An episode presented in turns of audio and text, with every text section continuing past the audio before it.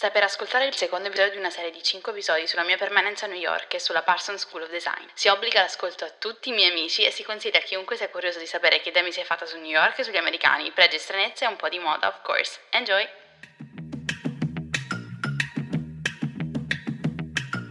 Questo è UF, Ultra Fragola Fanzine, un podcast per chi pensa troppo e ama complicarsi la vita. In questo mondo incasinato e dolcemente effimero, di cui tutti vorremmo essere protagonisti.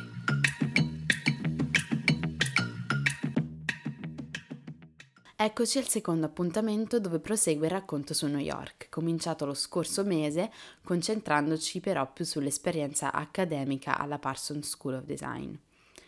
Da qui in poi invece vi racconterò un po' tutto il contorno riguardo al viaggio a New York in generale, che ho cercato di riassumere in cinque grandi tematiche e di conseguenza cinque episodi del podcast, una volta al mese qui su UF.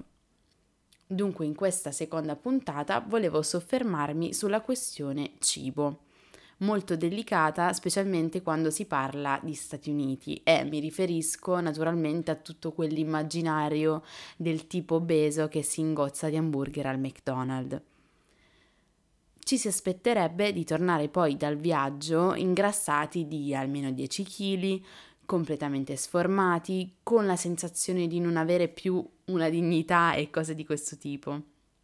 Ed effettivamente anche al mio ritorno, fra le esclamazioni più gettonate fra amici e parenti c'era sempre un Ma ti sei riempita di schifezza a New York, eh?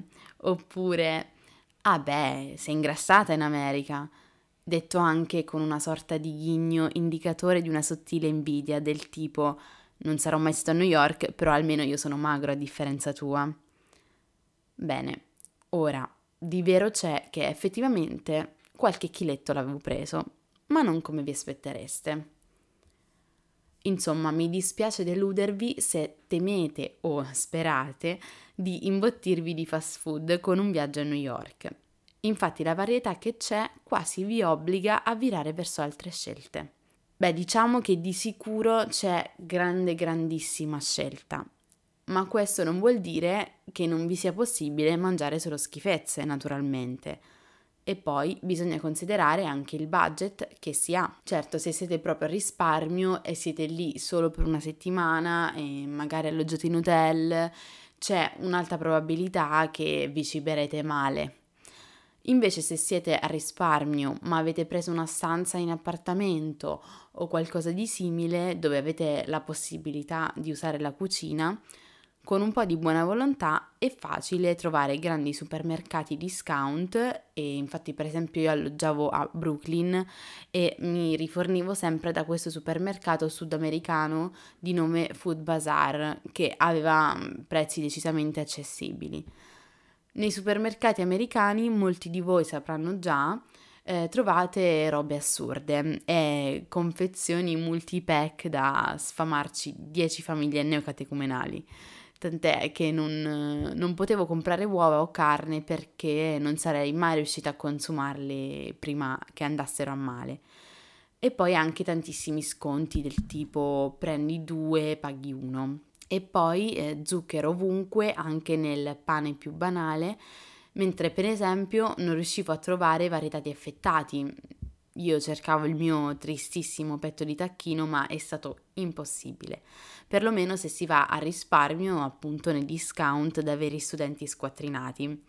Poi vabbè, io per tutta la vacanza terrorizzata da rimanere senza soldi, ma questa è un'altra storia. Mangiare al ristorante è caro e considerate che io sono andata solo in ristoranti orientali, tipo in Koreatown o in Chinatown e anche abbastanza di nicchia, eh, dove peraltro mi portavano i miei amici più navigati, conosciuti al corso alla Parsons.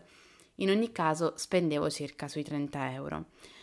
C'è anche da dire che non sono andata a mangiare fuori tutte le sere e spesso mi cucinavo a casa. Ricordo solo che però proprio la primissima colazione non era ancora naturalmente rifornita e quindi sono andata al primo bar carino che ho trovato tra le vie di Brooklyn vicino casa. Zona per nulla fancy ehm, perché non alloggiavo nel clou del quartiere. e ricordo una me molto scioccata nel dover pagare 10 dollari per un cookie, un caffè e una banana.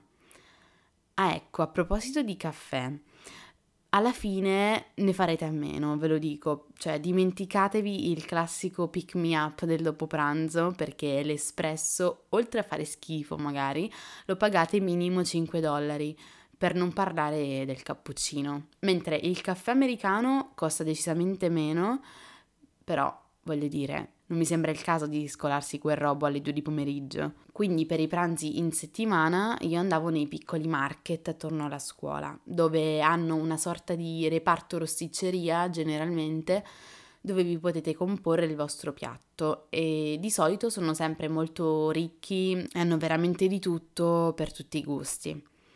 E pagate poi al peso, di solito sono sui 10 dollari al pound quindi per darvi un'idea fate conto che per spendere sui 10 dollari appunto e quindi arrivare al peso di un pound, io prendevo l'insalata con che appunto è leggera, con magari del tofu e qualche altra roba di condimento e um, un po' di frutta. Mentre i miei amici maschi, che naturalmente mangiano di più e magari più ricco, alla fine spendevano sempre sui 20 dollari. Comunque possiamo riassumere la mia esperienza culinaria a New York in tanto tantissimo orientale di tutti i tipi. Eh, per esempio ho scoperto anche il pho vietnamita che ho adorato immensamente.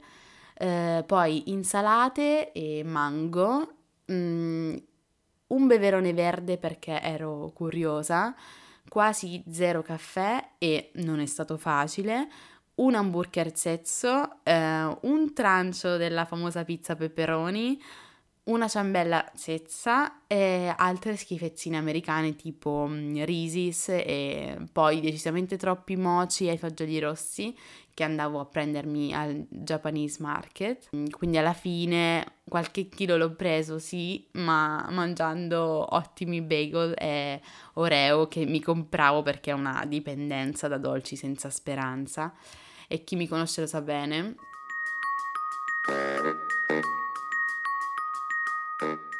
Ma veniamo alle loro abitudini alimentari, ehm, o perlomeno da quello che ho appurato io osservando ehm, i miei compagni di corso. Prima di tutto c'è anche qui da sfatare il mito che mangino da schifo solo fast food e altri luoghi comuni simili. Infatti in realtà piuttosto magari prendono il mac and cheese o la pizza, ma poi per il resto io ho visto poca, mm, poca insalata, sì, però molta verdura cotta, legumi, avocado, quindi generalmente alla messicana. Tanta carne, veramente tanta. Per esempio, il mio amico Greg non riusciva a fare a meno di carne in qualsiasi sua forma ad ogni pasto. E mm, poi in generale comunque consumano poca frutta e anche loro tanto orientale. Poi bevevano di continuo durante la giornata e anche i pasti bevande pseudo energizzanti, potremmo dire, e leggermente zuccherine, ma non Fanta, Coca-Cola, queste cose così, piuttosto robe un po' particolari, forse perché adesso vanno, sono un po' in tendenza, è un po' un mood della, del momento e mm, nello specifico ricordo un, questo tè eh, chiamato Yerba che a me faceva abbastanza rabbrividire e poi mh, mm, amano anche la kombucha che è tipo un altro tipo di tè mh, mm, fermentato, quindi un po' gasatino. Altra cosa interessante è che non avevano orari tradizionalmente adibiti ai passi della giornata o comunque impartiti no, dalla, dall'educazione, dall'abitudine, cioè capitava che magari cominciassero ad avere fame intorno alle 5 del pomeriggio e vabbè, fin qui tutto normale, solo che poi non è che concepissero proprio l'idea di merenda, perché io li ho visti mangiare ramen e burrito a qualsiasi ora della giornata, a prescindere da qualsiasi norma sociale, diciamo. E poi in generale tutti gli orari dei pasti mh, mm, erano leggermente anticipati rispetto ai nostri. Per esempio, infatti, la, la pausa pranzo, proprio impartita dalla, dalla scuola, dal corso, era dalle 12 alle 13 mentre noi siamo abituati qui a pranzare nell'ora successiva. Per il resto anche loro mangiano tanti bagel e come biasimarli d'altronde e comunque nessuno di loro si prepara uova e bacon per colazione perché nessuno ha tempo e sbatti. Dunque, siamo al termine di questo secondo episodio dedicato alla mia esperienza a New York e alla Parsons School of Design. E adesso potete andare in pace tenendo a mente che quella di cui vi sto parlando è però New York e quindi la città più europea degli Stati Uniti e che quindi forse nel resto dell'America le cose riguardo al cibo insomma sono ben diverse. E poi vi ricordo anche di fare un check nella descrizione dell'episodio perché ho preparato per voi una lista doc dei posti e ristoranti che ho provato a New York e che vi consiglio. Poi, naturalmente, seguitemi anche su Instagram dove mi trovate col nome di ultra-fragola e dove troverete fra le stories un po' un recap di tutte le cose mangiate a New York di cui abbia conservato reperti fotografici. E con ciò, a presto!